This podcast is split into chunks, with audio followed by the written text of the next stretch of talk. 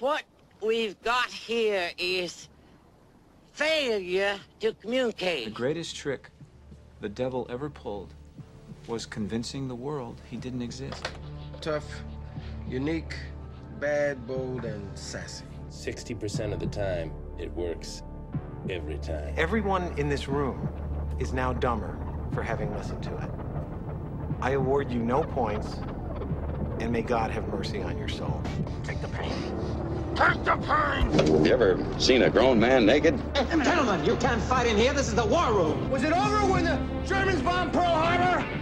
Hell no. Today, Junior? It's too late to turn back now. It's the Brian Hanks Show. Hello there, live and on tape from beautiful Whitehall Drive here in the lovely city of Kinston, North Carolina. It is Monday, May the 1st. It's not just the first day of the week. It's the first day of the month, and I'm here for it. Monday, May the 1st in the year of the Lord 2023. This is episode 849 of The Brian Hanks Show, presented by Lenoir Community College. My co-hosts, John Dawson and Jonathan Massey, will be joining me at the end of the second hour today for the birthday game, but we have got a fun show for you today, and you talk about sports. I watched about as much sports this weekend as I have watched in a weekend in a long, long time. I mean, I got to admit, and Linda will back me up on this, I wasn't worth much of anything yesterday as I just laid around and watched hockey and NBA and was wanting to watch some NASCAR. NASCAR got canceled. Threw in a little baseball in there. Man, it was just a great, great sports weekend. But let me tell you about today's show. Joining me in our first hour here in less than 20 minutes or so, he's the Dean of ENC Sports Talk hosts. He's also the host of The Drive with Mark Panichelli on 252 ESPN, 107.5 in Greenville and New Bern. It's Mark Panichelli. Man, as I was just saying, we have a lot to talk to him about today between the Carolina Hurricanes making it to the second round of the playoffs Friday night. Man, I know God don't like ugly, so I'm going to try to be as unugly as possible here. But how about the Boston Bruins? You know, they had this historic season. They won more games than any team in NHL history. They finished with more points than any team in NHL history. They won the President's Cup going away. Nobody was even close to them. And what did that do for them in the playoffs? Well, let me tell you, it did nothing for them as they got knocked out last night in overtime by the Florida Panthers. Not the Carolina Panthers, not the Pitt Panthers. No, the Florida Panthers knocked this historic Boston Bruins team out. And you know what? Could not happen to a better fan base. I love that I've got Panichelli coming up, but I swear I wish I had Paul Whittington too for a few minutes because I'd love to get Paul's view on this because he hates the Bruins just as much as anybody that I know. And, man, I'm just giddy. I mean, I don't know any other way to put it. I'm giddy. They played just terrible. I mean, I cannot believe that. That's the thing about the NHL playoffs as compared to Major League Baseball playoffs or even the NBA playoffs, even though, man, you talk about a bizarre year this year. We'll get to that here in a little bit. But, man, congratulations, Boston Bruins fans. You're home for the spring. So, yeah, I better be. Like I said, a very wise person told me once that God don't like ugly. So I'm going to try to be as unugly as possible, although, man, I can't wait to talk to Panichelli about this in a few minutes. But, man, how about the NBA playoffs? Man, a statistical anomaly that has, I dare say, has never happened before. But and I'm going to bring this up to Panichelli too. But going into the second round of the playoffs, we've got a 1 seed, a 2 seed, a 3 seed, a 4 seed, a 5 seed, a 6 seed, a 7 seed, and an 8 seed. Never happened before in the history of the NBA playoffs. So, just never seen it before. I wish I could take credit for it. I saw somebody say something about it on Twitter, and it just blew me away. I mean, think about that. The odds of that happening, if you were to try to bet that, I bet you would get, goodness gracious, I mean, just getting the 7 seed and the 8 seed in, you would probably get crazy odds, but getting 1 through 8 seeds into the second round of the playoffs, and specifically because there's only 8 teams in the second round of the playoffs, and it's 1 through 8. That's just crazy to me. It's absolutely crazy to me. But what kind of odds would you get? I don't know. Probably 500 or 600 to 1. So if you just thought about betting that, you would be doing really well right now. But anyway, like I said, that's our first hour guest, Mark Panichelli. Got so much to talk to him about. Very excited about that. It's going to go really, really quick with him. And then in our second hour, it's going to be a first-timer to the show, and I have to admit, I am very, very excited for this guest. It's almost like having the gentleman we had on, Wesley Collins, on Friday. I'd never had him on before. I had heard a lot about him, and what a fun guest. In fact, so good that we're going to have him back on here in 2 or 3 weeks or so.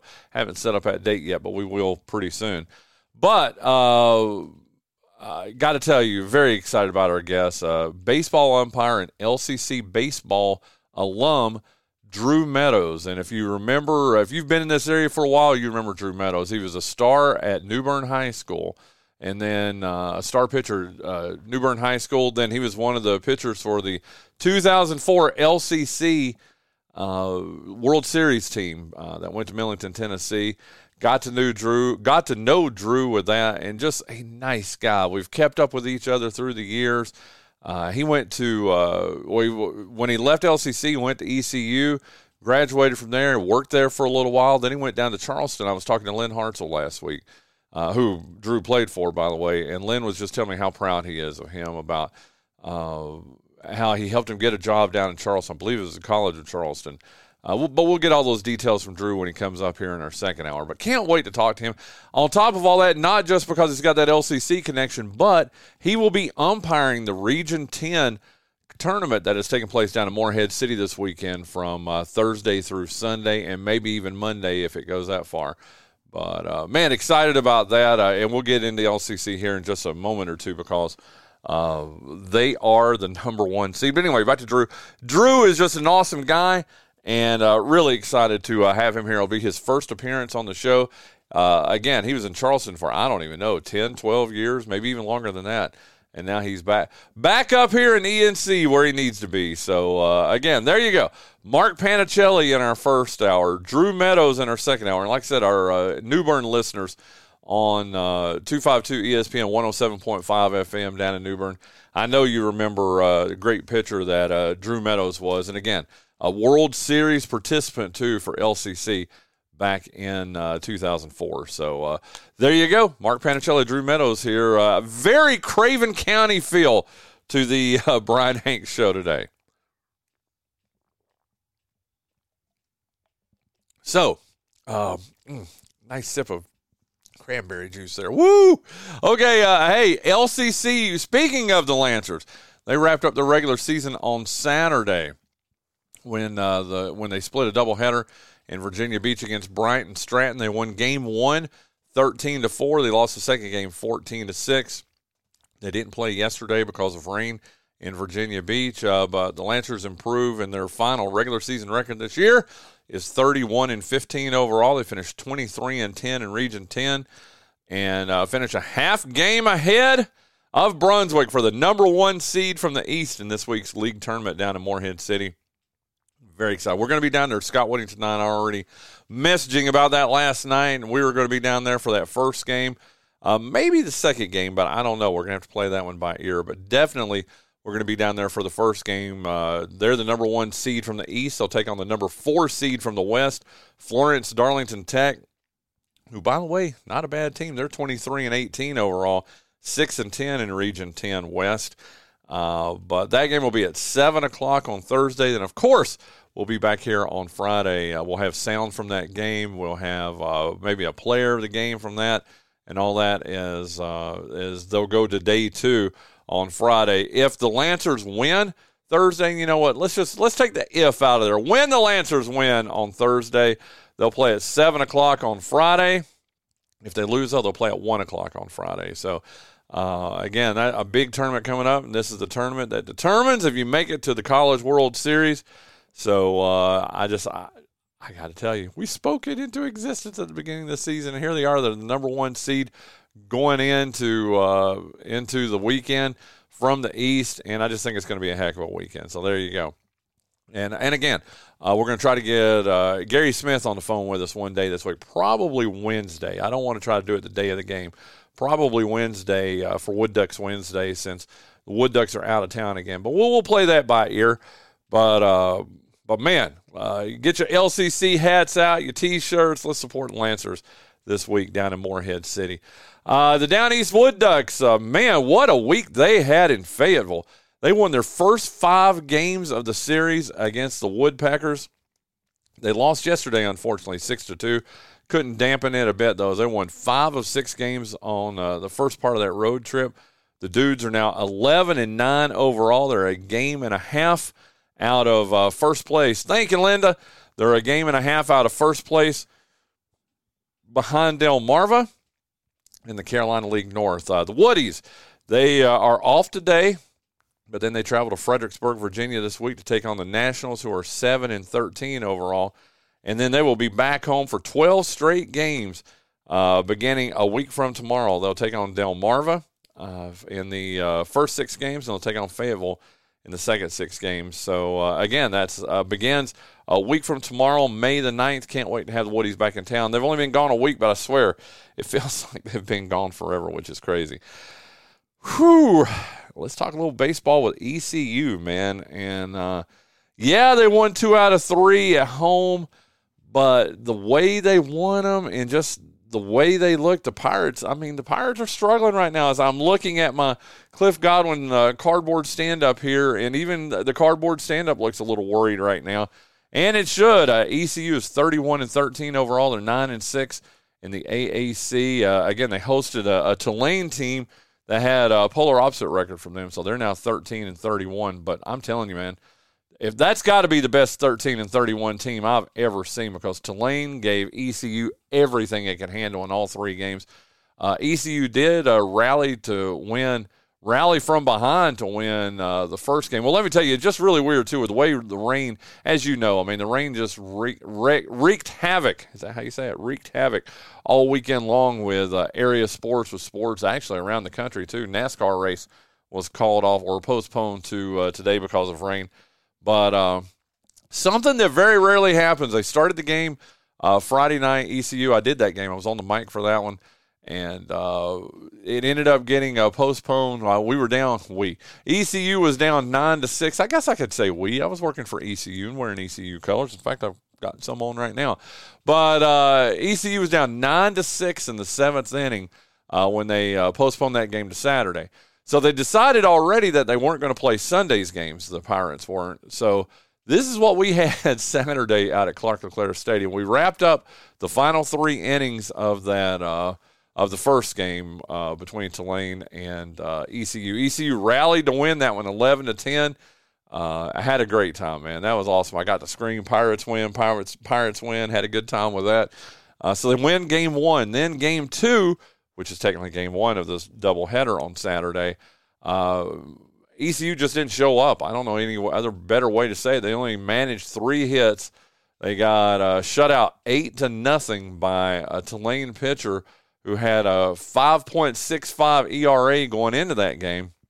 And then game 3, they struggled some, but they rallied to win that game 8-6. So when all was said and done, they gave up... let's see, 10, 18. They gave up 24 runs in 3 games. They gave up 8 runs a game, yet somehow, just from sheer force of will and whatever you want to call it, they end up winning the series with Tulane 2-1. And it gets no easier for the Pirates this week as they will be taking on. But like I said, just before I get to that, man, Saturday was just awesome. 3 games in one day. So if you went to Clark LeClaire Stadium and you spent all day there on Saturday, you got to see the end.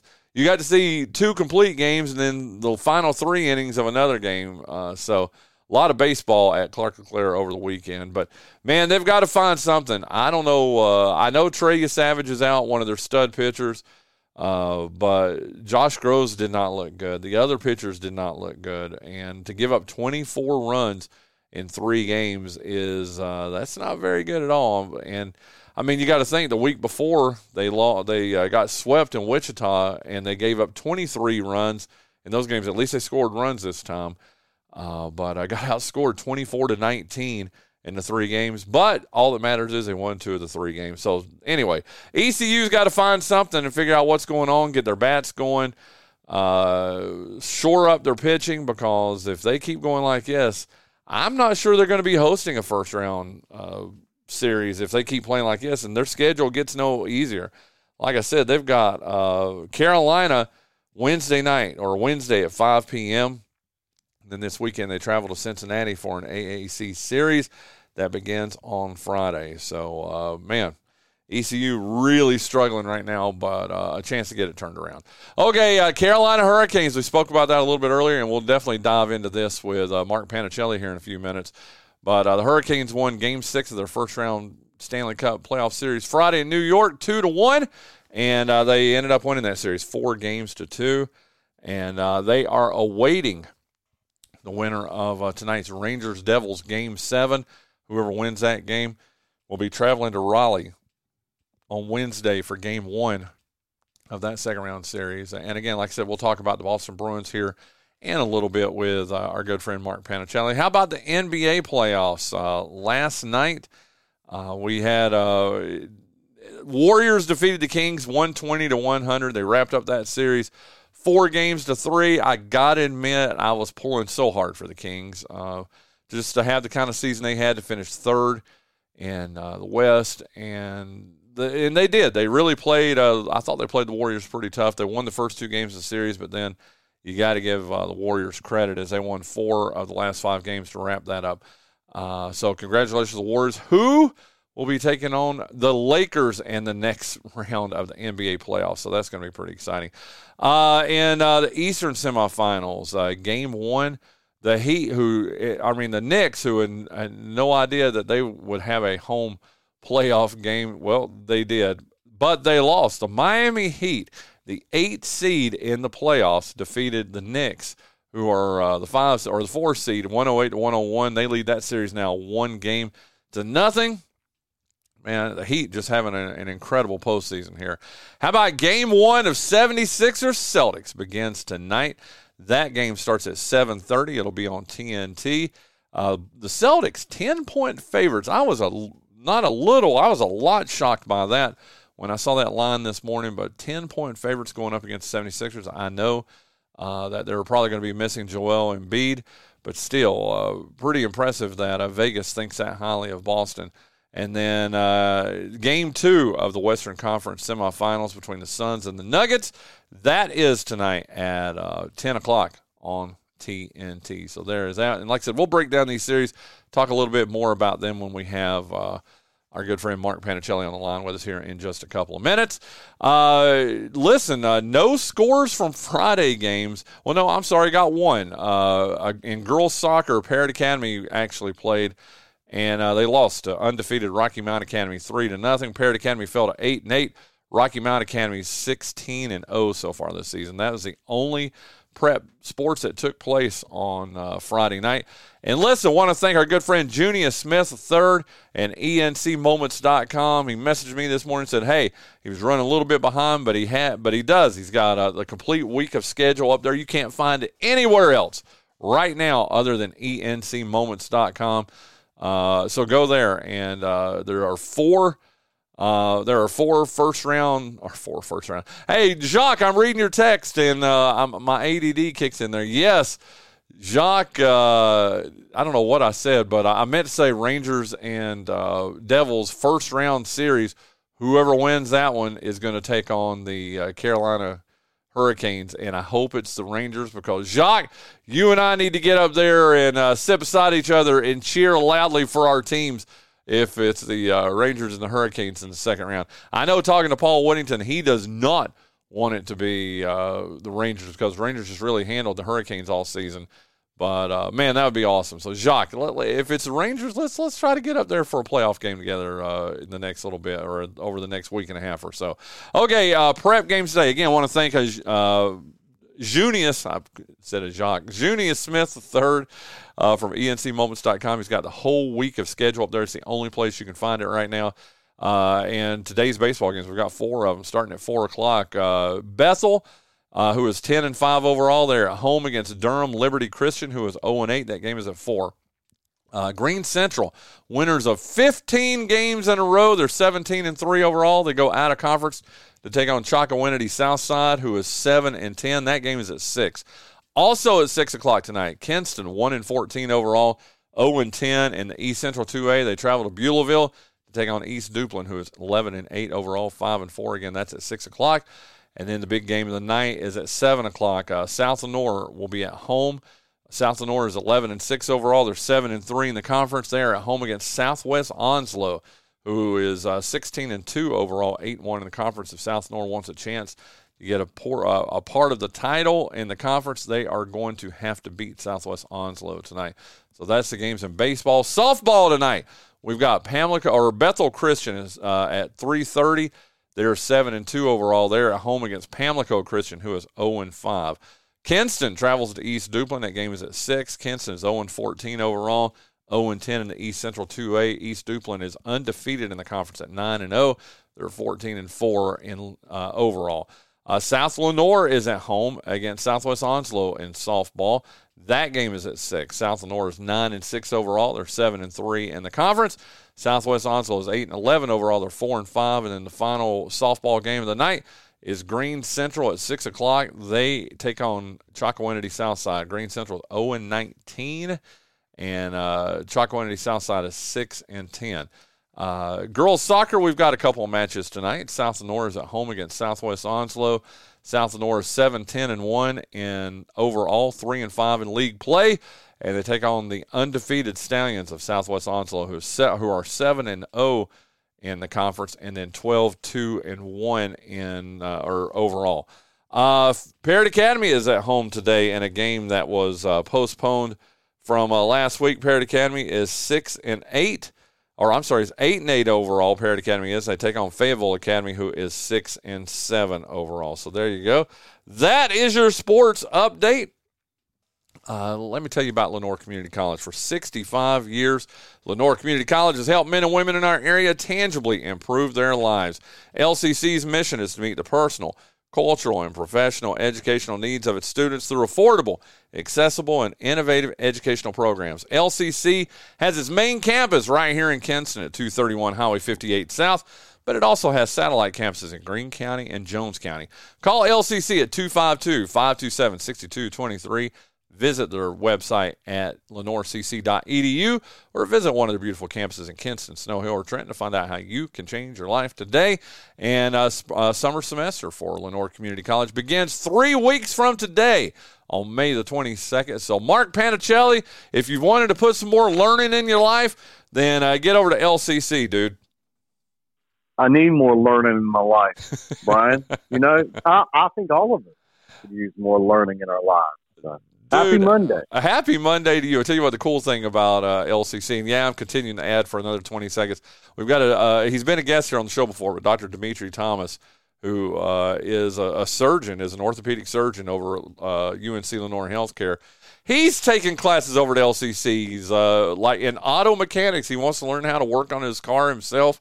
And how about that, dude? He's taking like 6 hours a week of auto mechanics over at LCC, fitting that in the time between being an orthopedic surgeon. So when you say anybody can still learn, you really mean it, don't you?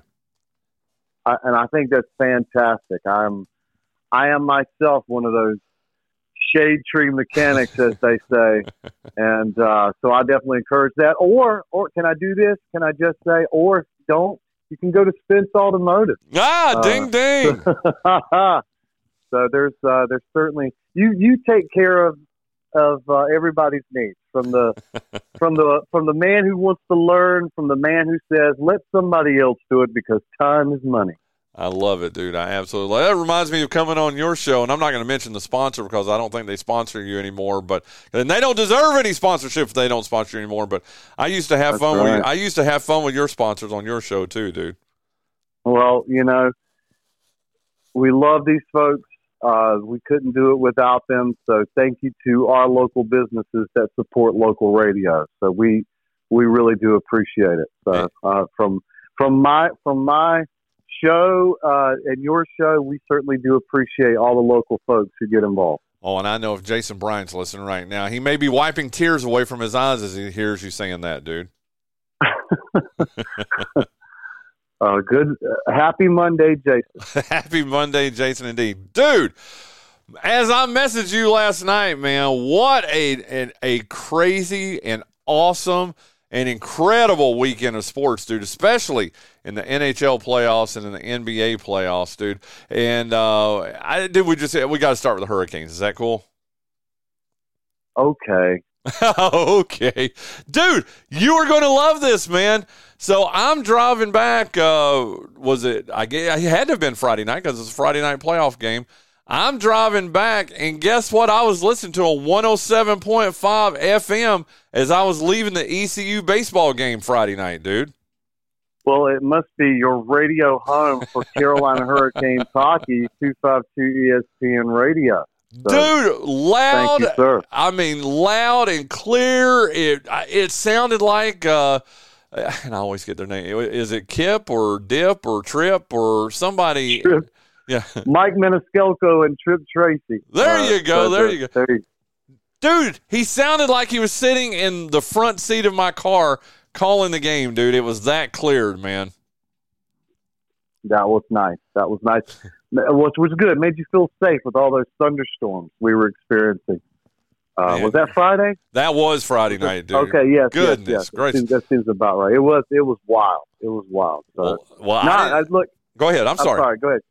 No, I was just going to say, no, it was great on Friday, a little scary because it appeared that it was imminently heading to Game 7, but they pulled it out and get a little bit of extra rest thanks to the Rangers-Devils series, which is going to close out tonight as they play Game 7 of that series. Hopefully David Putty has painted his face and gotten ready for Rangers-Devils, as you well know. Because we're the devil! Right.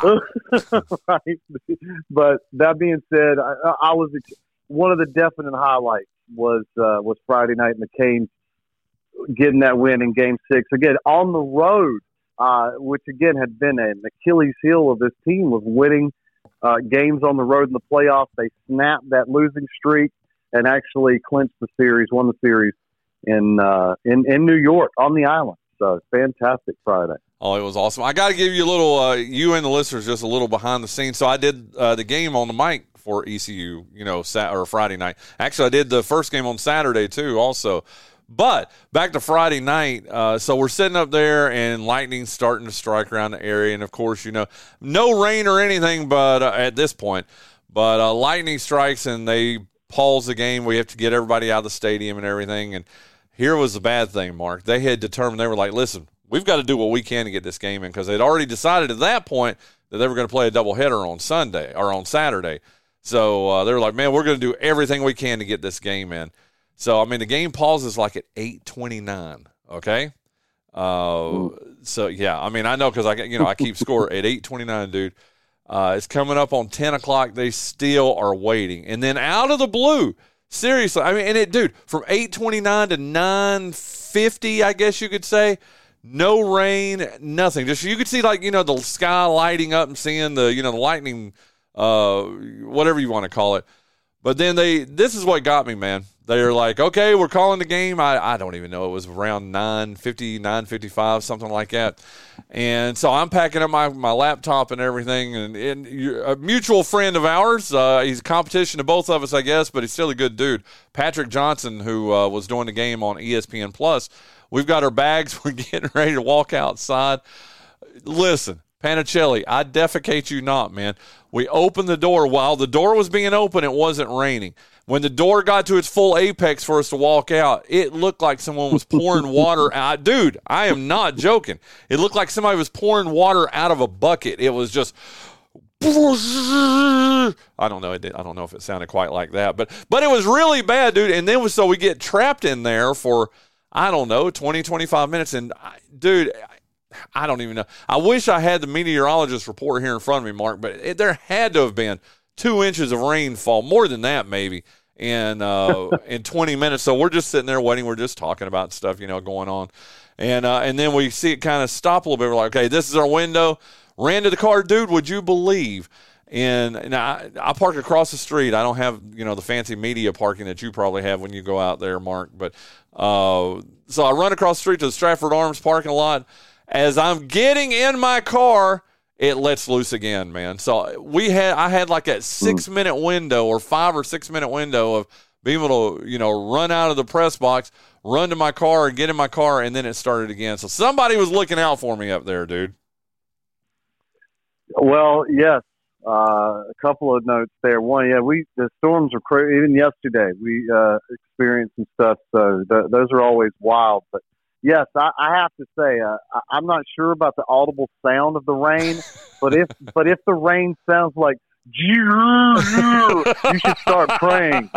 You should start immediately in prayer and get ready for the end times. But no, in all truthfulness, yeah, it was rough, but I'm glad you made it safely. And how about that, man? The Pirates, after the 4-game losing streak, getting 2 out of 3 from Tulane over the weekend, and you know, can silence some of the, you know, the no, you're right. You're never gonna silence the criticism.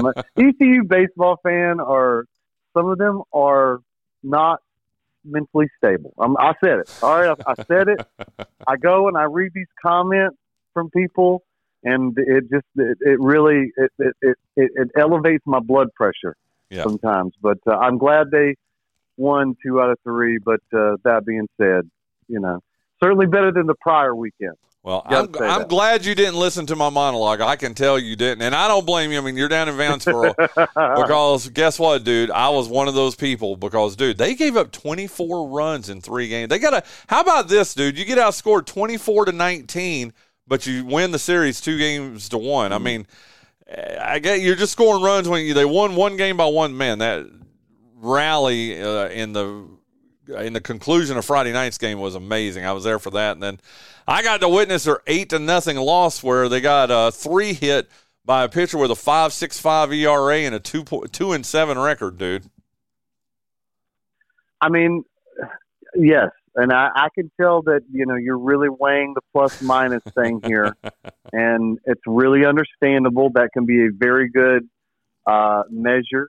I still think the thing that worries me the most is the midweek drop in production, and they play North Carolina, if I'm not mistaken, this week in midweek. And so all of that, you know, you add it up. Because like I said, to me, the midweek games, the Tuesday, Wednesday games, et cetera, that is – perfectly when you get into the regionals, or if you get into a super regional, those are those extended games where you're going to see the bullpen get worked and see so many pitchers. Or if you get that late season injury, the guy who might be the plug and play guy, and you just worry about depth when it comes to that. I still think obviously they're on the trajectory to get into the NCAA tournament, but you know, when you talk about how are they built to make a deep run, and again, so much of that is injuries and good fortune and where you end up, but that also, you know, you can look at things like that. That's what worries me. But the plus minus, I get what you're saying.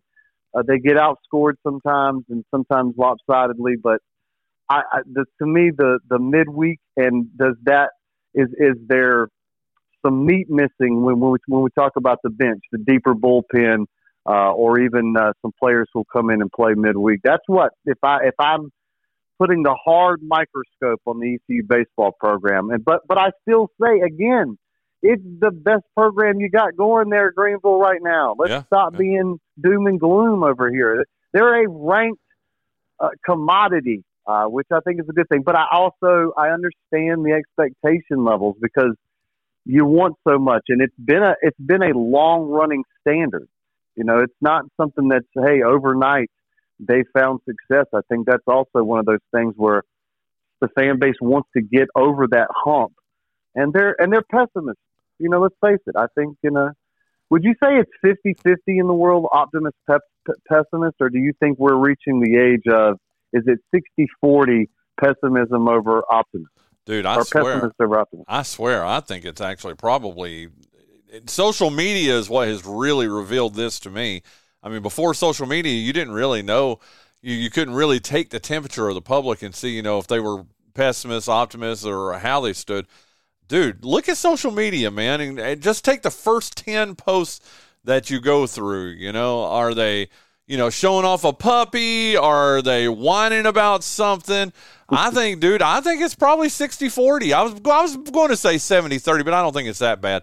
I think it's 60-40 pessimists, though, dude. I mean, goodness gracious. I know this morning, part of my morning ritual, I get up at 4:30 now, you know, to go to the gym. So, you know, I'm sitting, you know, having my morning constitutional about 4:32 in the morning every morning, Monday through Friday. So the first thing I do is, you know, I check my email, then I go through Facebook, and I swear this morning, dude, it's so funny you're talking about pessimism and optimism. I bet the first 6 or 7 posts I saw were, you know, one of my high school friends, which will go unnamed and definitely doesn't listen to the show because he lives in northwestern North Carolina, was talking about how he found out that his wife cheated on him this weekend. Oh. Dude. I mean, I'm not laughing. I shouldn't even laugh because that's a horrible, horrible thing anyway. But It is horrible, but that was the first one. Then the second one was talking about how I just can't trust it or not trust. I just, you know, people let me down all the time. And then the third one was another one of my friends from home whining about how their kids never talk to them anymore. And, you know, I gave my, you know, all my life to my kids and da-da-da-da. And I swear, dude, the first 6 of them were just negative. And then there were a couple of happy Carolina Hurricanes talking about the Boston Bruins, and it just made everything right in the world again, okay? Gosh, yeah, I'm already drained just listening to you, you know, paraphrase that. But, gosh, it's a lot of that, you know, negativity. So oh, 60, me, 40, woe is me. Yeah, 60-40 probably. Oh, my gosh. No, look, and you're right. And I don't think you were laughing at a situation. No, I think you were laughing at, you know, look, to each your own. But I happen to fall on the line of I would never use social media to air out a lot of my personal, especially when it comes to that kind of stuff. But, you know, all of that being said, you know, oh, dude, that's the audience. That's the social community now. That's where, you know, you go and you hang out now. I'm not, you know, it's where, you know, not, you know, and again, I don't know what the percentages are, 60-40, 70-30 of people who don't actually go out to a physical place and physically hang out with people, but actually sit in the comfort of their home and gather on social media. Like I said, it's literally your friend walking in the room full of, you know, like the high school cafeteria or the work break room or whatever it is, and just start, can you believe my wife? That daggone it. Dude, let me say this. I mean, it didn't get into it alluded to a lot of stuff. How about that? Basically, it just wasn't good. Let's just leave it at that. Yeah. Right, just sort of like leaving it to your imagination kind of stuff. But again, look, that being said, we're getting way off base. Yes, we are. A commentary about, you know, the world, and we're just saying, you know, people stop and, you know, but no, we can't. Look, it is what it is. Let's just focus on the sports and the good sports weekend.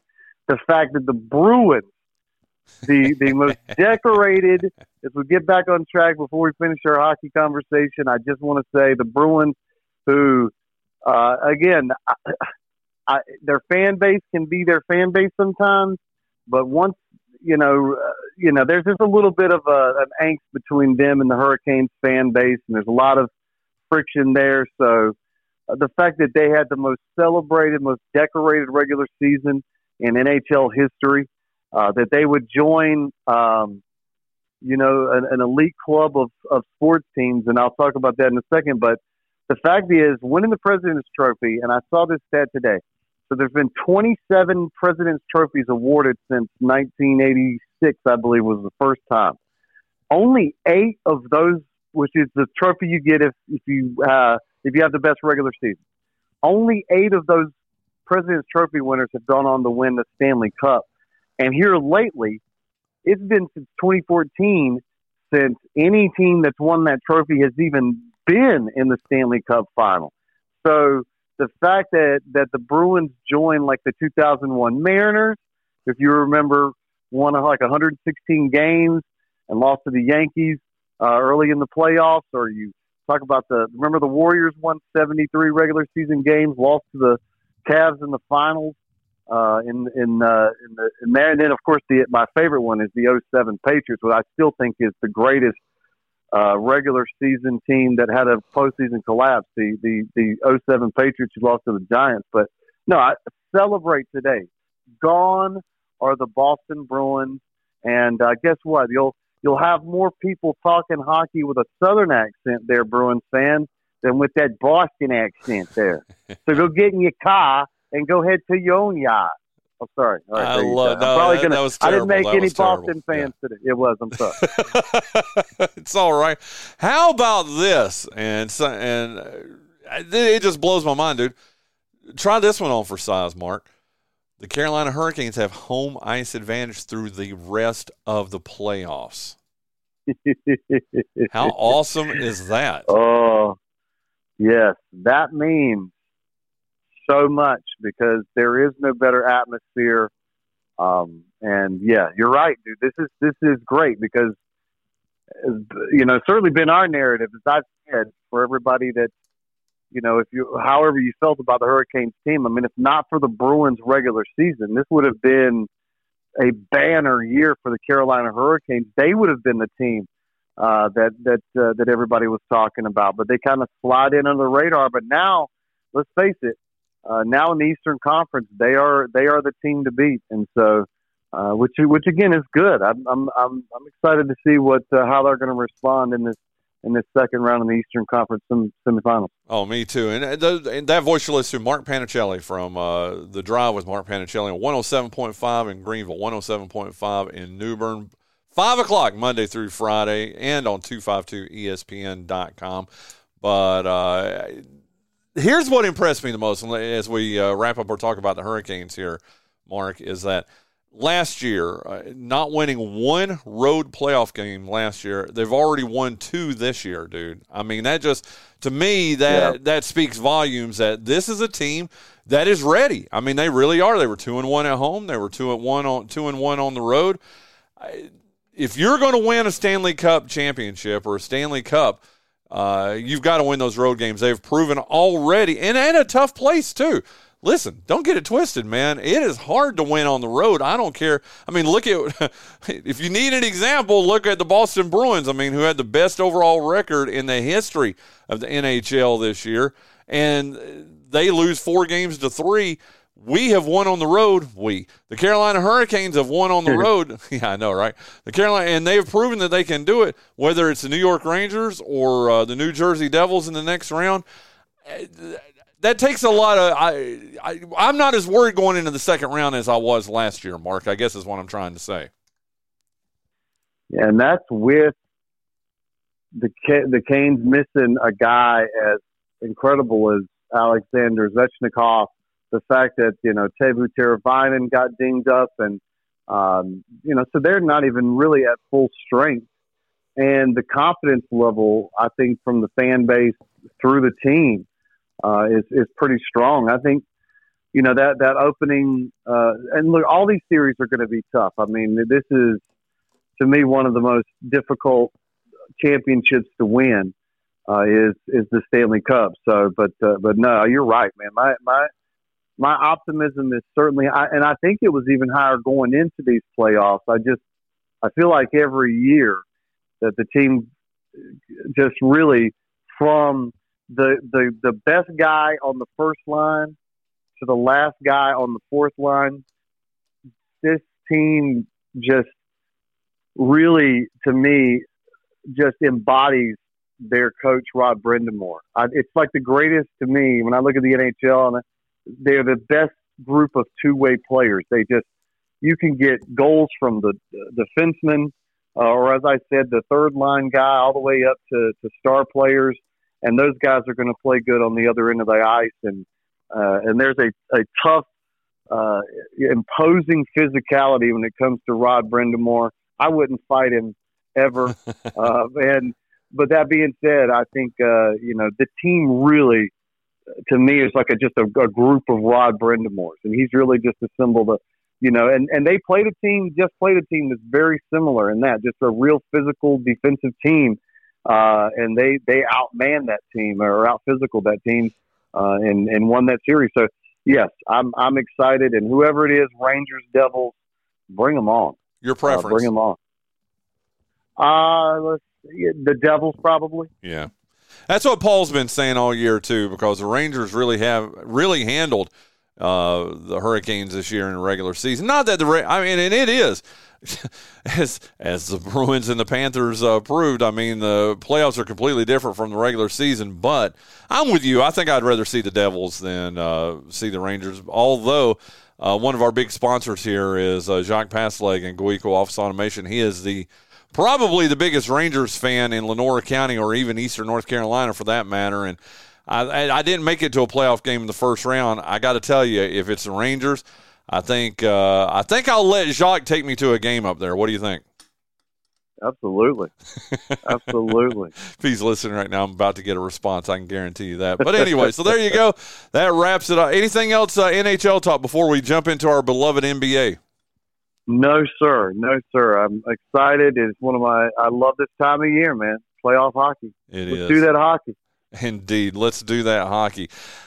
Dude, speaking of excitement, how about the freaking Miami Heat? The number 8 seed makes it to the second round. And not only, Mark Panichelli, do they make it to the second round, they traveled up to Madison Square Garden last night.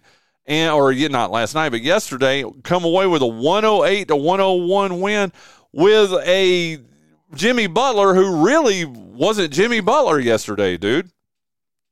No, it started off great, and then the ankle injury, which they're going to have to watch. Yep. And I do think long-term now, if he can go, that is not a great thing. I do believe, Eric Spoelstra's a great coach. Miami's this team that everybody overlooks, but once we get in the playoffs in recent years, they have been just unbelievable. They've been to this group has been to the finals, been to Eastern Conference Finals, multiple Eastern Conference Finals, and Butler's been playing just insane.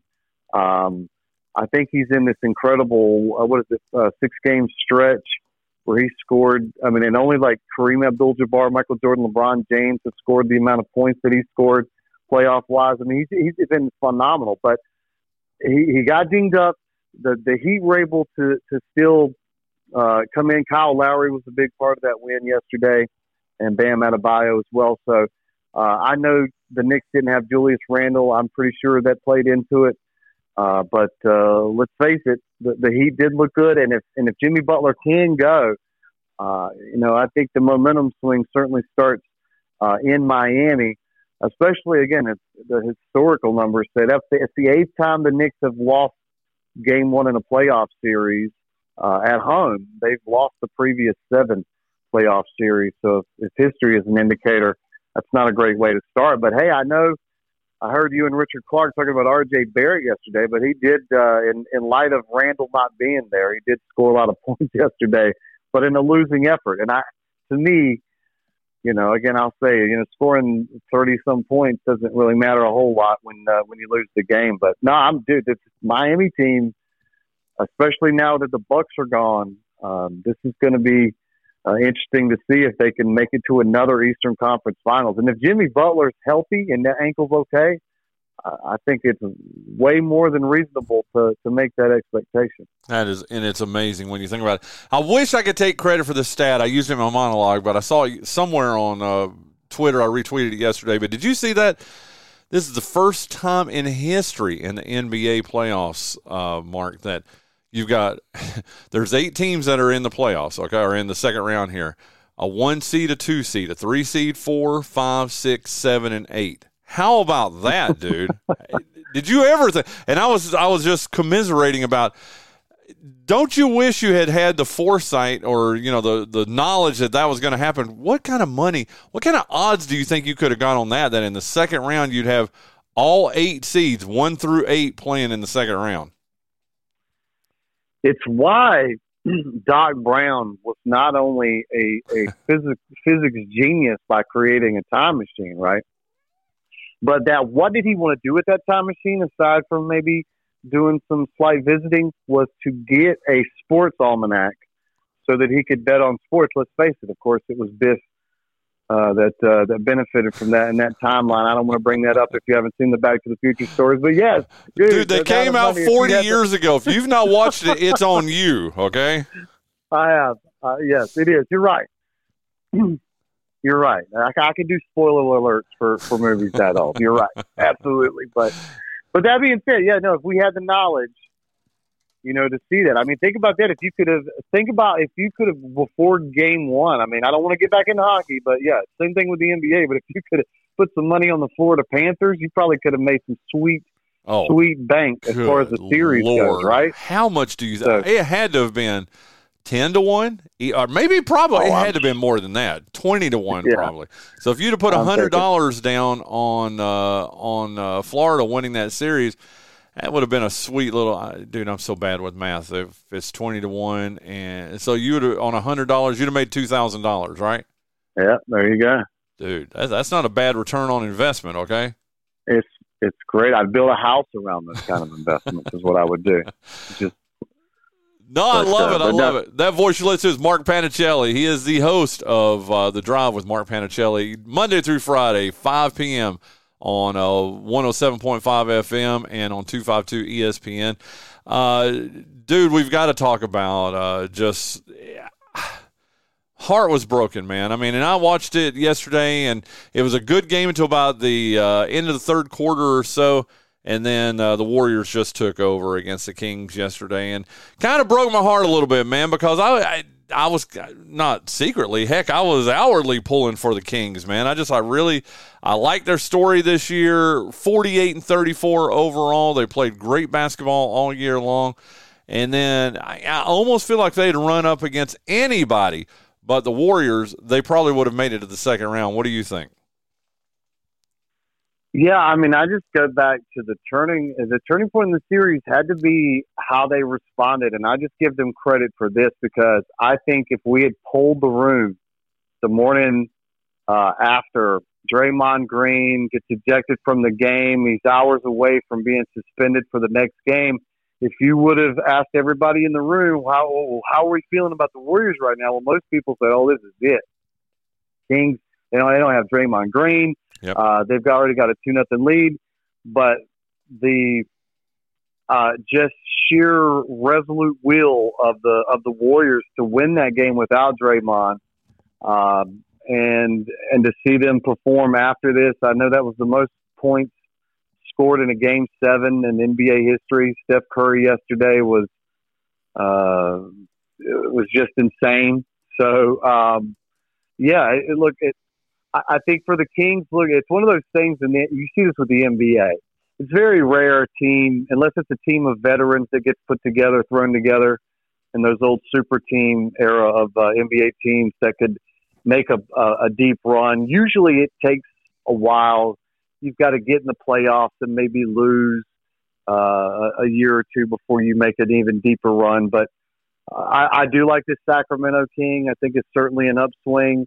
But, man, that whole series to me shifted when the Warriors found a way to win without Draymond and actually used his goofball moment, I should say, to be a rallying point, to say, look, we're not going down like this. And they didn't. So, as I said, I was with you. I was kind of interested to see if we could get some new blood, but – the Warriors are a championship franchise for a reason, and they really put that on display closing out that series.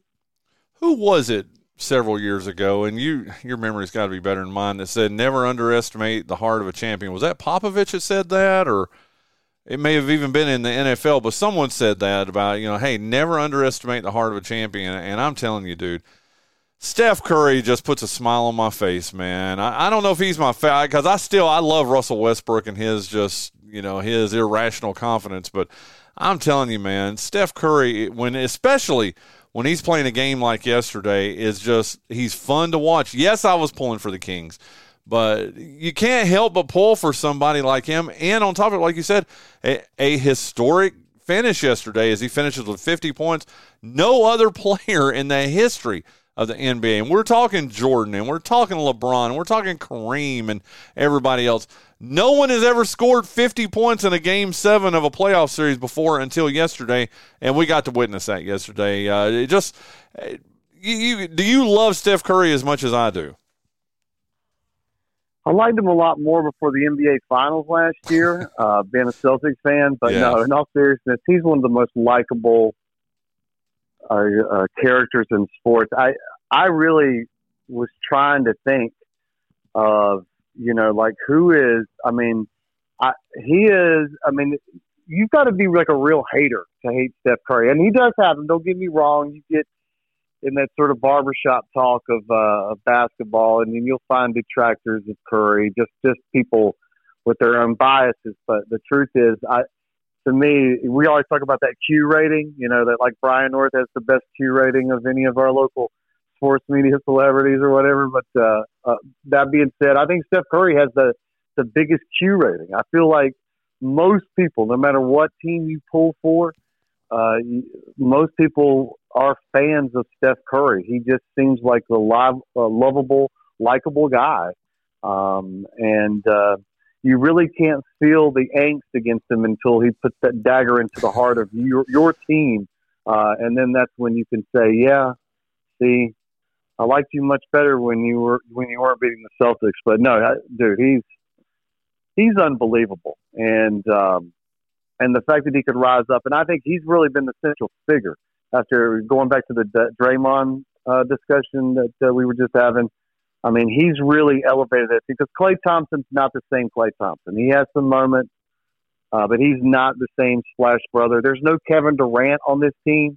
And, you know, Draymond doesn't have the offensive capability. So, I mean, Curry's just unbelievable. Absolutely one of the greatest players I've ever seen play basketball. Now, he's not in that conversation. We're not even going there, but yeah. I put him in top 20 though. Best. He's top 20, don't you think? Yeah. I definitely say top 20. Yeah. I mean, we'll save it for a summer show. We'll do one of these rankings of our all-time players. I think you've done that before. We did that. Richard Clark and I did that over a couple of weeks arc. We did that, and I need to look back and see where I had him then. Because he's definitely raised up some. But let me ask you this, though. It made me make a home list, by the way, you know, and that's what you always want your listeners to do. I participated. I did homework and made my home list. I'll have to find that somewhere and see if I change it. I love it. But, I absolutely anyways, go ahead. No. How many tears of joy do you think ESPN and TNT executives had when they realized, or when, you know, they win yesterday, when the Warriors win yesterday, and you've got in the second round of the playoffs, which began Tuesday for the Warriors and the Lakers, that you're going to have Steph versus LeBron in the second round of the NBA playoffs. I bet you there were champagne corks popped. There were high fives. There was loving in the boardroom. I mean, they probably a little bit of everything happened, right? Oh, yeah. And look, all due respect, Ja Morant. But, I mean, if we were looking at Memphis, Sacramento, Western Conference semifinals, I mean, that's not – I mean, I'm watching it. But, you know, I'm fishing a barrel, you know, if you're talking about, I mean, and, you know, we're like cell phone customers, you know, like once they got you in, they don't really care about you. They know you're going to watch, you know, they know you're going to, it's just getting the new customers, right? They get the new fancy phone and all the great deals or whatever. But that's what, you know, the peripheral fan who doesn't necessarily watch as much NBA, dude, they're going to be drawn to this. You're telling me the billboard says Curry, James, I mean, that's literally one of those, that's the equivalent to, I was trying to think, a Tango and Cash, right? That's the 80s movie. How could we go wrong putting these two guys in the same movie? Who was it? Was it Kurt Russell and Stallone? I'm trying to remember who the two was. But that's what I'm saying. It's great. Great for the executives. And I guess good for us, right? I mean, we're going to enjoy it too, right? Oh, I can't wait. But if you'd have told me a 6 versus 7 seed in the second round of the playoffs, I would have probably scoffed at you. We've only got a couple minutes left, but dude, you've got to be as giddy because we are fellow Boston Celtics fans, and we've got what we want. Boston Celtics versus Philadelphia 76ers, second round of the playoffs. That begins tonight at 7:30 on TNT. I know where I'm going to be at 7:30 tonight. Where are you going to be, Mark Panichelli? Oh, I'm going to be plopped in front of that TV screen with the Larry Bird jersey on and remembering when Larry drove Dr. J crazy and they started a big old fist fight. But this is a great playoff series. And here recently, the Celtics have ended the Sixers season. And Bede's hurt, so that's going to be interesting to see how that goes. You know what I'm really giddy about, since you mentioned the fact that we're almost out of time? Thank you that you didn't come on and then you didn't, like, text me yesterday and go, hey, bring your draft grades. We can do draft grades today. Nobody's played football, I'm not that guy, dude. I am not that guy, man. Don't get it twisted. I like watching the NFL draft a little bit. I mean, I got into it a little bit Wednesday or Thursday night when it was on. And then, like I said, I was stuck Friday at the the ECU game for an hour and a half. So I got to I watched probably more of it than I have. I've definitely not watched as much of second and third round picks as I did this year, but it was fun. I mean, and I the only thing I will say, and I'm not grading anybody here, Panichelli, but doggone it, man. Houston really showed me something, man, that they traded up and they got in my opinion, the best offensive player in the draft and the best defensive player in the draft. How often do you see a team do that in the same year? Yeah, I think that was one of the gutsier moves. I love what the Philadelphia Eagles did as well. And that's not any sort of biases on my part in any way. I just thought before his trouble, Jalen Carter was graded as the highest defensive player. And they got him so late. I'm also interested, too, real quick, because you're a fantasy guy. Who's the one guy right now from this first round? If you had to draft one of these guys, I'm going to give you my guy real quick. It's Bijan Robinson, the Falcons running back. I think they reached way high to get a running back. But this is a guy who's supposed to – I think they're going to work him like the Giants did Saquon Barkley, like the Panthers did Christian McCaffrey in his first year, like Jonathan Taylor's first year. But that's my fantasy advice. I'm going to throw – that's the only draft grade I got for you. I just think they're going to use him to pieces in that first year, like they do rookie running back. So, anyway, what do you think? No. I love it. He's number one, and I'm in a keeper league, but I don't have a pick until there's 12 of us in there. I think I've got 3 first round picks. But it's 7, 11, and 12 in the first round, and there's no way he's going to be available to me at 7. But I got to tell you, here's what I've been thinking, Mark Panichelli. I'm going to see the number one guy if I package that 7, 11, and 12 for the number one, because I'm with you, dude. Dude, I listen to ESPN fantasy football talk all the time. They've been doing it here in the offseason. They're saying it's not a reach, Mark Panichelli. If he were to go number one this year, not just in a keeper or a dynasty league, but in your redraft league, they are that high on him that they really think, especially get him now while he's still fresh and young and all that, and they think he's going to jump in and be a top 3 fantasy football pick right now. So, yeah, if I could get him in my keeper league, I would. There's no way. My picks are too low on that to be able to get him. But, dude, I don't know where I'll be in my regular leagues this year, but I'm telling you, dude, or my redraft leagues, I can see me actually picking him up pretty high. But anyway, dude, race today at 3, postponed from yesterday, the Monster Mile, Dover. Usually you and I talk a little NASCAR on Mondays. We have nothing to talk about since there wasn't a race, but I can tell you that, dude, I'll be watching the race at 3, and then I got Boston and Philadelphia at 7. Poor Linda's going to lose me today, dude. We'll get a good little sports Monday. No, I'm with you. I love it. And by the way, happy anniversary on this date, 1993. I just wanted to bring this up because you're an old baseball guy like me. It was not only the day that Rickey Henderson broke the Major League Baseball steals record, which is just still phenomenal when you look at his numbers now, but it was on this date, on that same day, that Nolan Ryan pitched his 7th no-hitter. His 7th no-hitter. Nolan Ryan's still like one of my favorite sports heroes of all time. That dude was just, He was all that, and you wouldn't fight him either. Just ask Robin Ventura. But that being said, one of my favorite videos of all time, dude, is of Ryan just come on, run up here, boy, big boy. Let's see what you got. I mean, what was he, 40 something at the time, 45 at the time, or whatever? It was crazy. It was crazy. Listen, dude, the old man whooped him. We are 5 minutes over into the second hour, but it's all right. It's all right. Listen, Mark Panichelli, you rock. Happy, like you always like to say, happy Monday and a great sports day here in front of us. We'll talk. I'll talk to you Wednesday on your show on our Home and Home series. Okay.